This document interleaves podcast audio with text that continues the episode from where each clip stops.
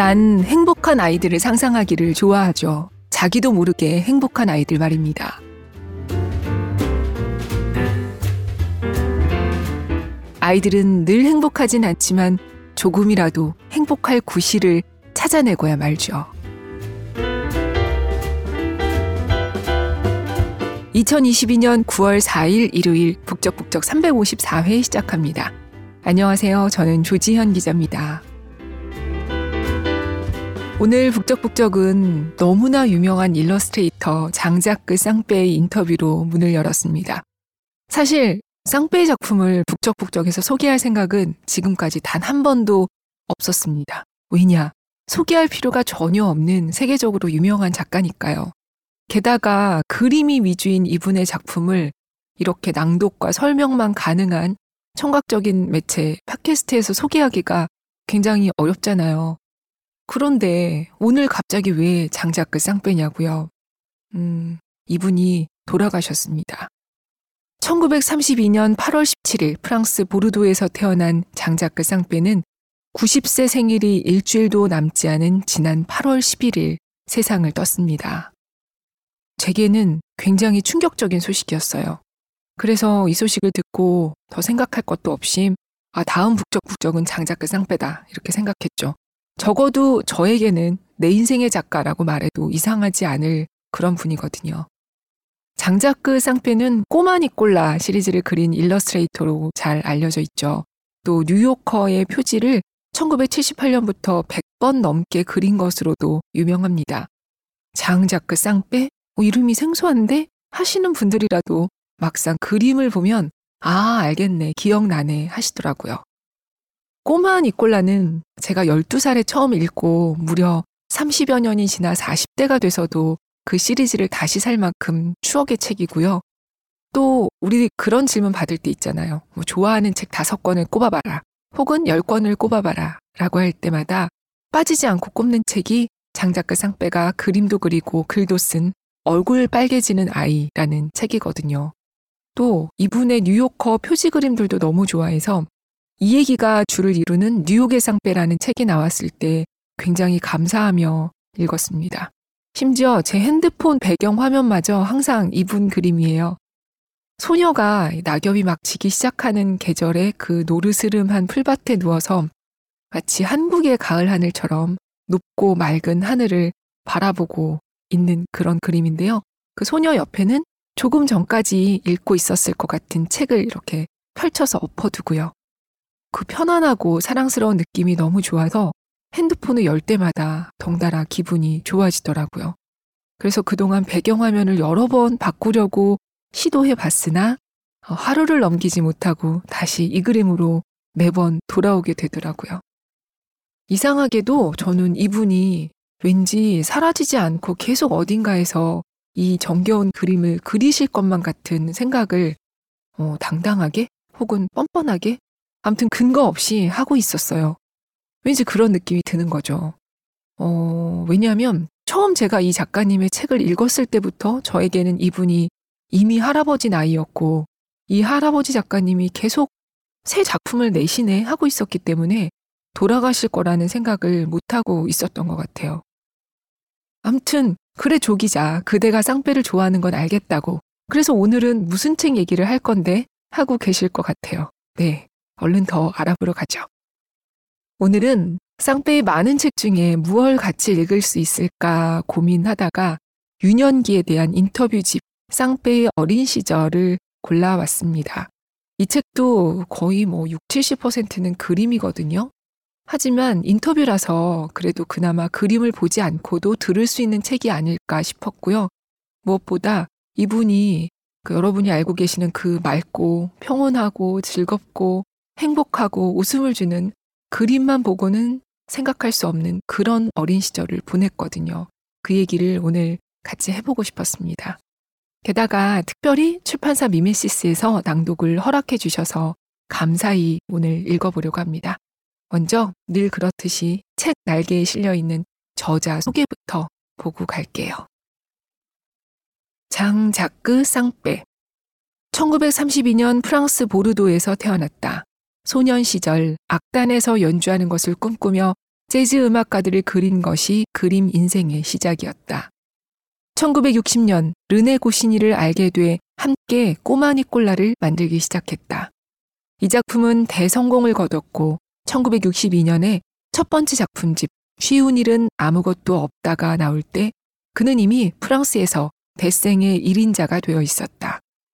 이후 프랑스의 렉스프레스, 파리마치 같은 유수의 잡지뿐 아니라 미국 뉴요커의 표지 화가이자 가장 주요한 기고 작가로 활동했다. 1960년부터 30년간 그려온 데센과 수채화가 1991년 빠삐용 데자리에서 전시됐을 때 현대사회에 대해서 사회학 논문 천편보다 더 많은 것을 말해준다는 평을 들었다. 쌍배의 어린 시절은 그가 회상하는 유년기의 이야기들을 생생하게 들어볼 수 있는 인터뷰집이다. 따뜻한 화풍으로 유명한 그이지만 그의 어린 시절은 따뜻한 적이 없었다. 그림 속 인물들에게서 얼핏 느낄 수 있는 외로움과 삶의 고단함은 그의 가난했던 가정 환경이나 힘들게 독립하여 스스로 성장해야 했던 어린 시절과 무관하다고 할 수 없다. 수십 년의 세월이 지났어도 생생한 기억으로 남아있는 그의 일화를 듣고 있자면 비참한 기억 속에서도 순간의 작은 기쁨을 놓치지 않는 장자끝 쌍배의 어린아이와 같은 순수함에 놀라게 된다.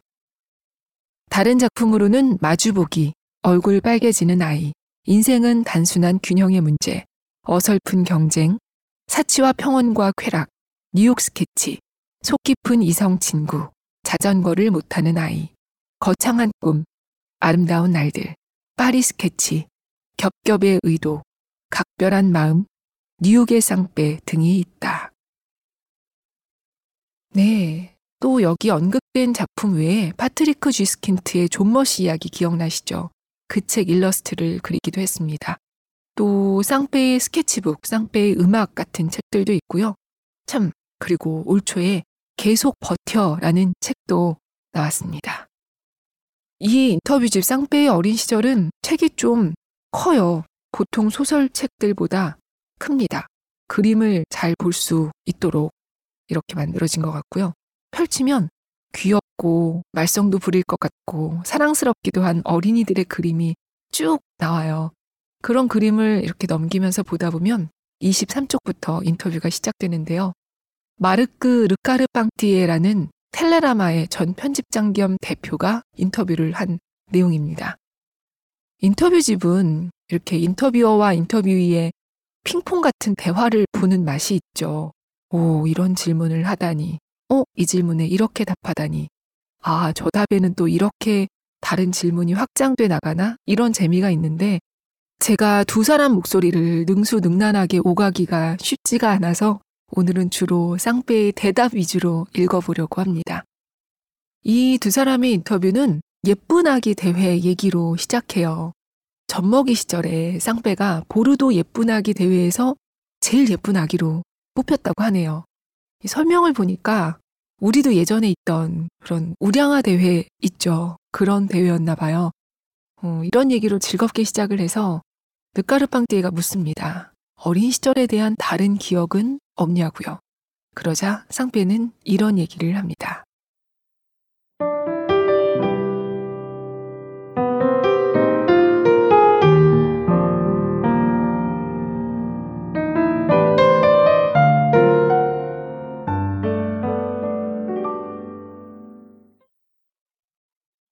글쎄, 기억이라고 할 만한 것이 유감스럽게도 별로 없네요.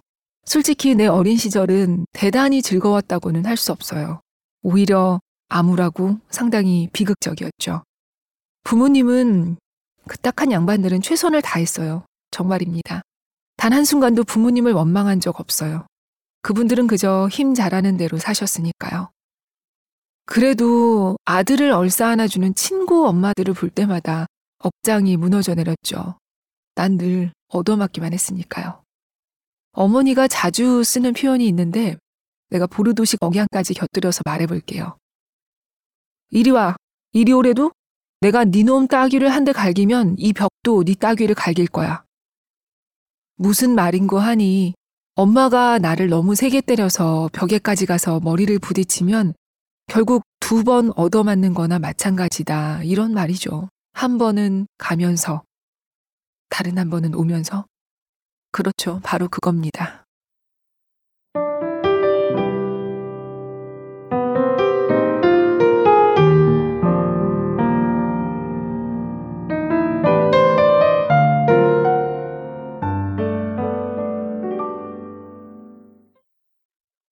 네, 쌍배는 자신이 정말 하나도 즐겁지 않은 어린 시절을 보내서 이렇게 즐거운 것들을 좋아하게 됐을 거라고 말해요.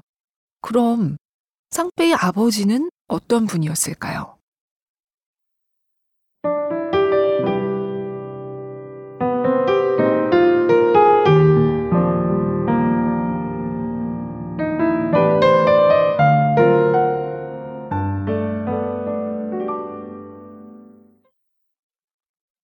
뭐 이런 식이죠. 난 아버지 쌍배 씨를 무척 좋아했죠.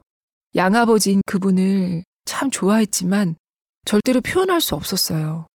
왜냐고요? 아버지를 몹시 미워하던 어머니 때문이에요.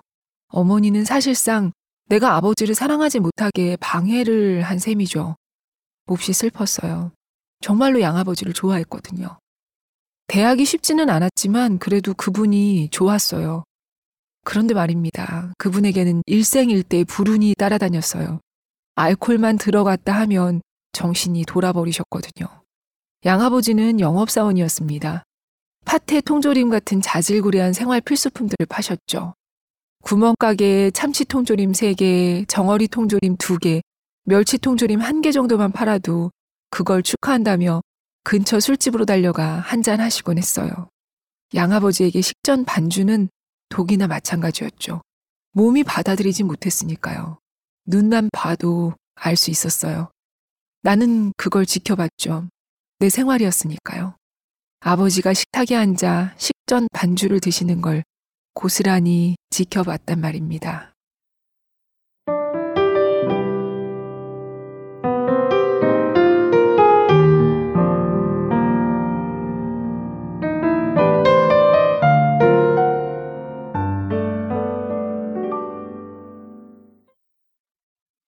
네. 그리고는 이내 정신줄을 놓는 광경을 보게 됐죠, 늘. 이렇게 술을 마시면 아버지는 바로 평소 모습과 완전히 달라져서 어머니와 크게 싸우는 게 일상이었고 그 싸우는 소리를 들으면서 또 싸움을 말리면서 쌍배는 괴로운 어린 시절을 보냈다고 합니다. 집세도 자주 못 내서 이사를 자주 다니다 보니까 친구도 별로 없었다고 하는데요. 이런 일화도 있었다고 해요.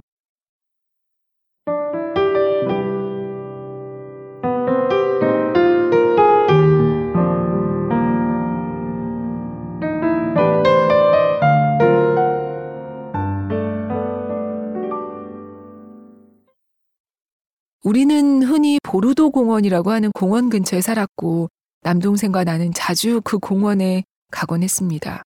공원에 갈 때마다 나한테는 일종의 편집증 같은 것이 발동했는데 몽고하니 나에게 친구가 없다는 걸 아무도 알아서는 안 된다는 거였어요. 그러니까 말이죠. 공원에서 뜨개질하는 부인네들이나 아이들을 데리고 나온 여자들이 나를 보며 친구라고는 하나도 없이 이복 동생하고만 논다는 걸 몰랐으면 했다는 거죠. 우리에겐 친구가 무지 많다. 그 사람들이 그렇게 믿었으면 했어요. 동생은 이따금씩 나를 미쳤다고 생각했죠. 어른들이 모여 있는 곳에서 갑자기 걔네들 저기 온다! 고 소리치곤 했거든요. 그러고는 동생을 잡아 끌고 전속력으로 달렸죠. 걔네들 저기 온다! 는 다른 아이들이 우리를 잡으러 온다는 말이었어요. 사실은 아무도 뒤쫓아오지 않는데 말이에요. 하지만 그럴 때마다 기분이 좋았어요. 아마 저 여자들은 나한테 친구가 많다고 생각할 거야 라고 혼자 생각했죠.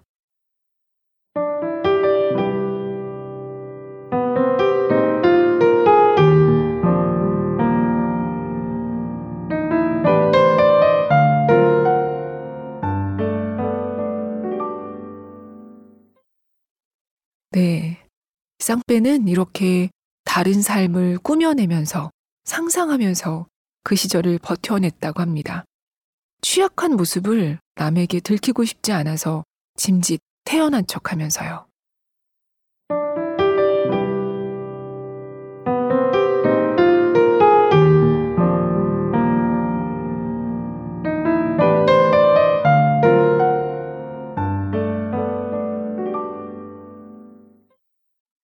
하지만 가끔 거짓말을 할 수밖에 없는 상황이 생기기도 합니다. 아주 고통스러웠던 일화를 하나 소개해드리죠. 학교에 회비라는 게 있었습니다. 무엇 때문인지는 몰라도 하여간 회비라는 걸 내야 했죠. 나는 부모님에게 돈이 없다는 사실을 잘 알고 있었습니다. 그래서 그 돈을 내지 못하고 마감날이 될 때까지 기다렸습니다. 학교에서는 회비를 내지 않는다고 들들 볶았고요. 마감날이 되자 용기를 내어 어머니에게 회비 낼 돈을 달라고 했습니다. 그런 요청은 늘 화를 불러오게 마련이었습니다. 그런데 어머니가 어느 시절엔가 모아뒀던 동전들을 찾아내 주시더군요. 이미 사용 가치가 없어진 동전들이었습니다. 나는 학교에 그 낡은 동전들을 가져갔습니다. 그러고는 일부러 그랬다는 듯이 행동했습니다. 덕분에 벌을 받았고요. 모든 걸 내가 뒤집어 쓴 거죠. 나름대로 꼼수를 부렸단 말입니다.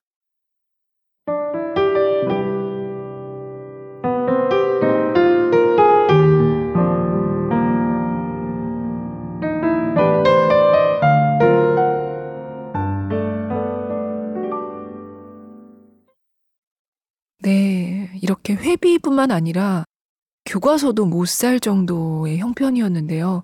그래서 학교에서 너 왜 교과서 안 갖고 다니냐 이렇게 추궁을 받을 때마다 어, 저희 부모님이 교과서 사줄 돈이 없어요. 이렇게 말하지 않고 어, 나는 교과서 같은 건 필요 없다. 이렇게 말하곤 했다네요. 쌍배는 이 얘기를 하면서 방금 들으셨듯이 나름대로 꼼수를 부렸다. 허풍을 떨곤 했다. 이렇게 회상합니다. 그래서 예상하시다시피 쌍배는 미술 교육을 따로 받지 못했어요. 처음 그림을 그리게 된 건 12살쯤이었다고 하는데요. 그때 뭘 그렸을까요?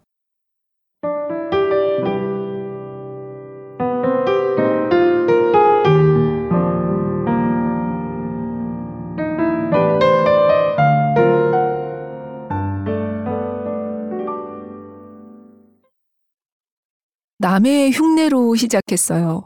난 보르도의 신식 중학교에 다니다가 퇴학당했죠. 그때 그 학교에 클라리넷을 부는 아이가 있었는데 그 아이를 무척 좋아했습니다. 19살이었던 그 아이는 고등학교 졸업반이었죠. 게다가 칠판에 미군 지프차도 곧잘 그렸어요. 당시엔 벌써 미군이 들어왔을 때였으니까요. 그래서 나도 해봐야지 하면서 지프차를 그리기 시작했죠. 다른 것도 그렸죠. 레이 벤투라 악사들도 그렸고요. 하루는 레이 벤투라가 어떤 방송에선가 지금 32명이 스튜디오에 나와 있다고 하는 말을 들었습니다. 그래서 나는 벤투라의 색소폰, 4개의 트롬본, 4개의 트럼펫, 피아노, 베이스 기타, 드럼을 그렸죠. 그래봐야 16개밖에 안 되더군요. 나는 바이올린을 첨가했습니다. 여러 가지를 더 그려 넣어서 기어이 32를 채웠죠.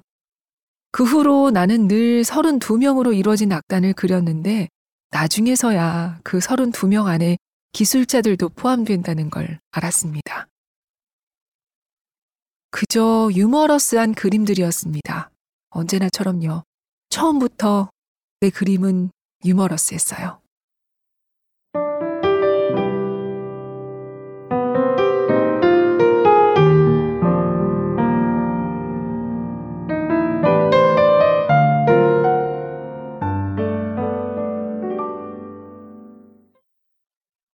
쌍배가 처음으로 자신의 그림을 보여준 사람은 아버지였다고 해요. 그때 아버지가 그림을 보더니 이거 괜찮구나 하면서 이 그림에는 움직임이 있어서 마음에 든다고 하셨대요. 쌍배가 인생에서 받은 그림에 대한 첫 피드백. 이 그림에는 움직임이 있다. 실제로 쌍배는 움직이는 모습이 그렇게 아름다워 보였다고 합니다. 그리고 무엇보다도 유머러스한 그림을 좋아했고요. 그렇게 그 이후로 뭐 친구들한테도 보여주고 또 그림을 그리다가 처음 그림으로 돈을 벌기 시작한 게 15살 무렵이었다고 해요. 광고회사에 그림을 갖고 찾아갔더니 거기서 보더니 오, 당신은 만화를 그려야 할 사람이군 하면서 신문사 사파가한테 전화를 걸어줬다네요. 그러고는 신문사로 어린 쌍배를 보낸 거죠. 그렇게 해서 신문에 그림 두 점이 실렸다고 합니다. 그런데 그림으로 게다가 어린 나이에 어려운 가정 형편에 도움이 될 만큼 돈 벌기가 뭐 쉬웠겠습니까? 이 돈 벌려고 별의별 일들을 다 하게 돼요. 아주 적은 돈을 받으면서 배달하고 물건 팔고 그러다가 나이를 속이고 군에 입대까지 합니다. 거기는 돈 걱정을 안 해도 되니까. 근데 우연히 나이가 발각돼서 군대에서도 오래 못 있고 나오게 되기도 하고요. 우여곡절이 아주 많았습니다. 그러던 어느 날 운명처럼 니콜라라는 캐릭터를 만나게 됩니다.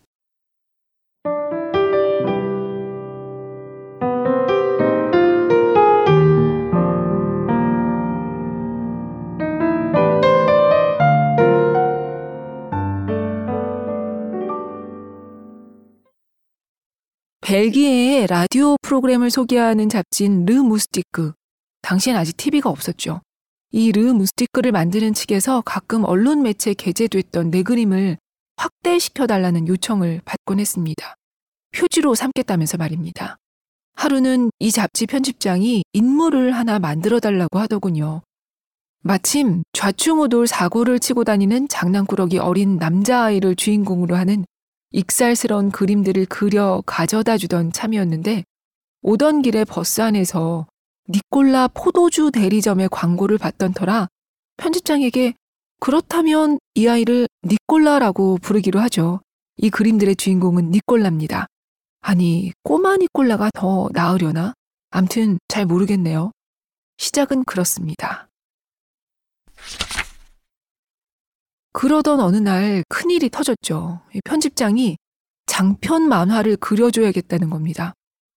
그런 건 어떻게 해야 하는지도 몰랐고, 더구나 내가 하고 싶은 건 오로지 한 컷짜리 익살스러운 그림을 그리는 것 뿐이었죠. 그런데 거기서 만난 고시니, 그도 르 무스티크 필자로 일했죠. 이 르네 고시니가 자네 생각이 틀렸네. 그러지 말고 니콜라라는 인물을 주인공으로 삼아서 장편 만화를 그리게 라고 부추겨 댔습니다. 그래서 그에게 혼자서는 도저히 할 수가 없어. 정말 난처하군. 그런 건 할 줄 모른다니까. 자네가 괜찮다면 우리가 같이 해볼 수는 있지. 라고 대답했죠. 장편은 그렇게 해서 탄생했습니다. 꼬마 니콜라는 무엇보다도 우정에 관한 이야기입니다. 우리는 각자 자신의 어린 시절 기억을 공유했죠. 내가 르네에게 축구나 여름 캠프, 학교에서 장난치던 이야기들을 들려주죠. 그러면 르네는 그런 추억담을 나름대로 해석하는 일을 너무 재미있어 했어요. 내 이야기에서 출발해서 거기에 살을 붙여가면서 인물들과 그 인물들이 등장하는 상황을 창조하는 거죠. 우리는 그렇게 해서 세상에 알려진 대로의 꼬마 니콜라를 만들어냈습니다. 르네 고시니가 없었다면 꼬마 니콜라도 없었을 겁니다. 마찬가지로 내가 없었다면 역시 꼬마 니콜라는 태어나지 못했을 테고요. 당신 말이 맞아요. 우리는 정말로 찰떡궁합을 자랑했죠. 장래에 어떻게 될 것인가 같은 건 머릿속에 없었습니다.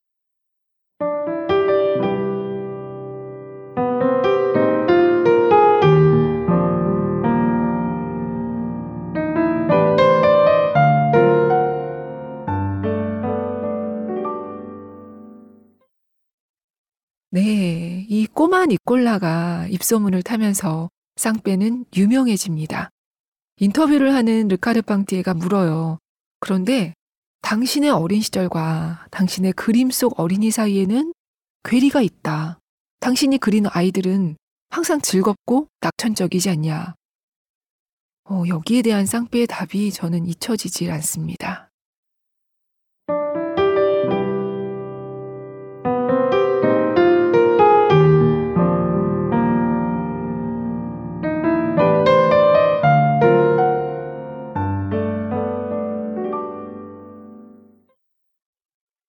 그렇죠. 어, 그건 말이죠. 음, 그걸 어떻게 설명해야 하나? 어, 저기 말입니다. 내가 워낙 설명에 서툴러서 그건 일종의 치료라고 보시면 됩니다. 처음 그림을 그리기 시작했을 때 행복한 사람들을 그리고 싶었어요. 행복한 사람들이 등장하는 유머러스한 그림을 그리고 싶었다는 말입니다. 미친 짓이었죠. 하지만 그게 바로 내 성격입니다. 몸을 움직이기 힘들어진 이후부터는 빨리 걷거나 뛰는 사람만 그린다니까요.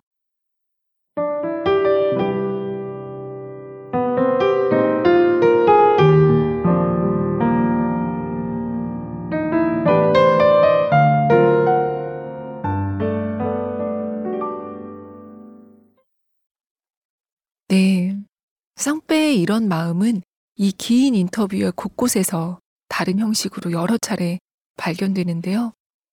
멋진 일들을 성취하는 인간에 대한 무한한 감탄이 바로 내가 가진 확신이다. 인간은 언제나 해내고야 맙니다. 이런 말도 했고요. 또 인간이 선하냐고 믿는가 이런 질문에는 인간들이 선하지 않더라도 선량함은 분명 존재하며 그걸 제대로 붙잡는 인간들이 있습니다. 라고 답해요. 그런 선함에 대한 믿음, 인간에 대한 감탄 같은 것들이 우리가 그의 작품을 볼 때 느끼는 행복감으로 전해지지 않나 싶습니다. 또 기쁨에 대한 인터뷰 중에 이런 얘기가 있었어요.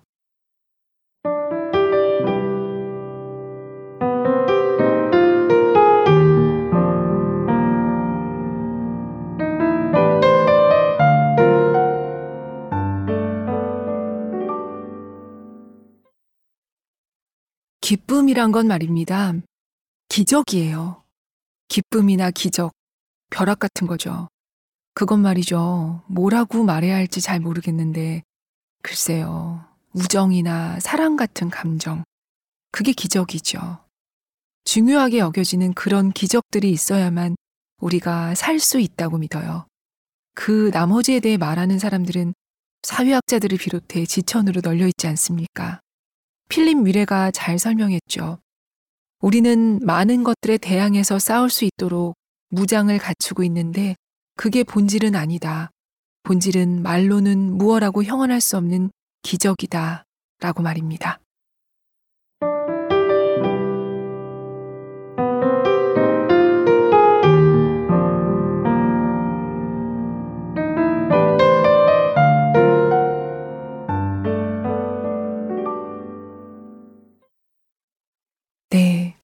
우정이나 사랑 같은 기적.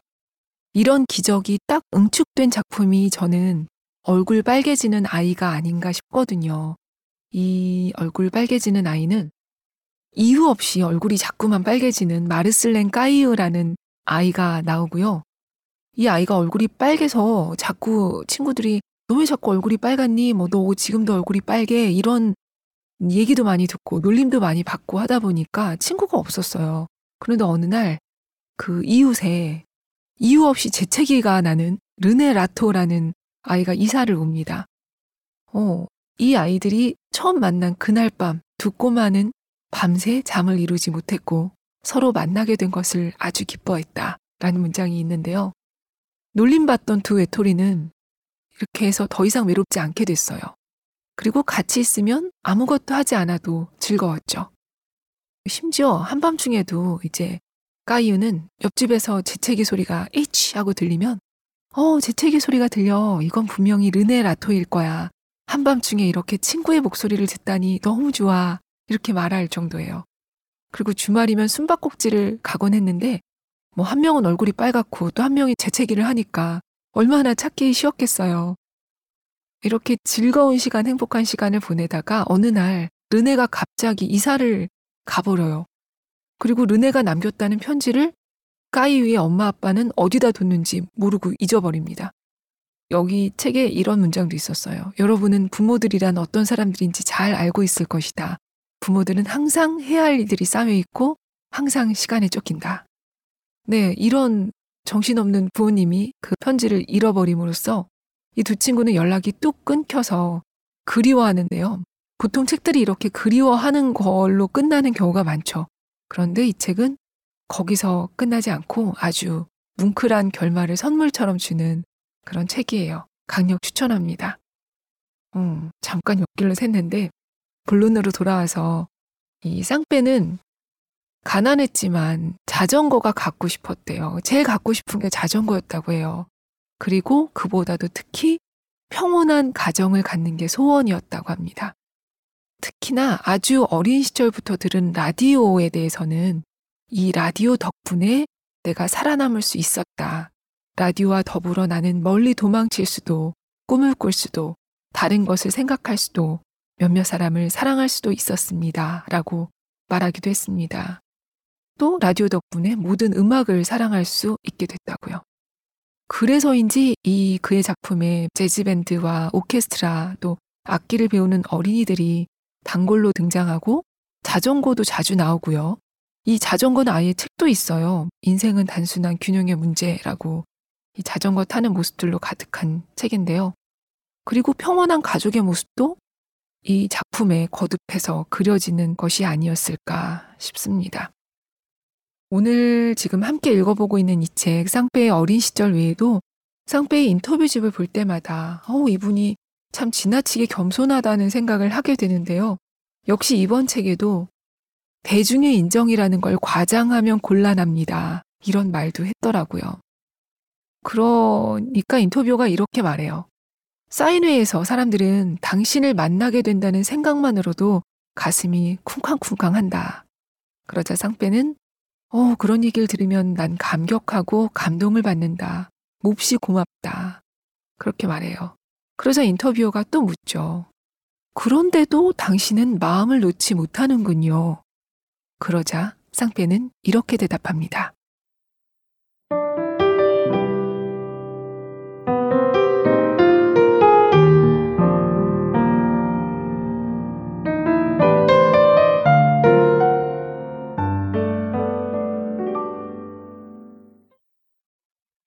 안심이 되는 것 말이죠. 이제까지 한 것이 아니라 앞으로 할 수 있을 거라는 생각이죠. 과거에 무언가를 했기 때문에 앞으로도 계속할 수 있는 것이 아니라는 말입니다. 나는 앞으로 할 일만 생각합니다. 앞으로 이걸 꼭 해야지라고 생각하는데 그때의 이것은 나도 알 수 없는 겁니다. 내가 과연 그럴 수 있을까? 난 무얼 할까? 그건 무슨 의미일까? 그렇게 할 가치가 있는 걸까?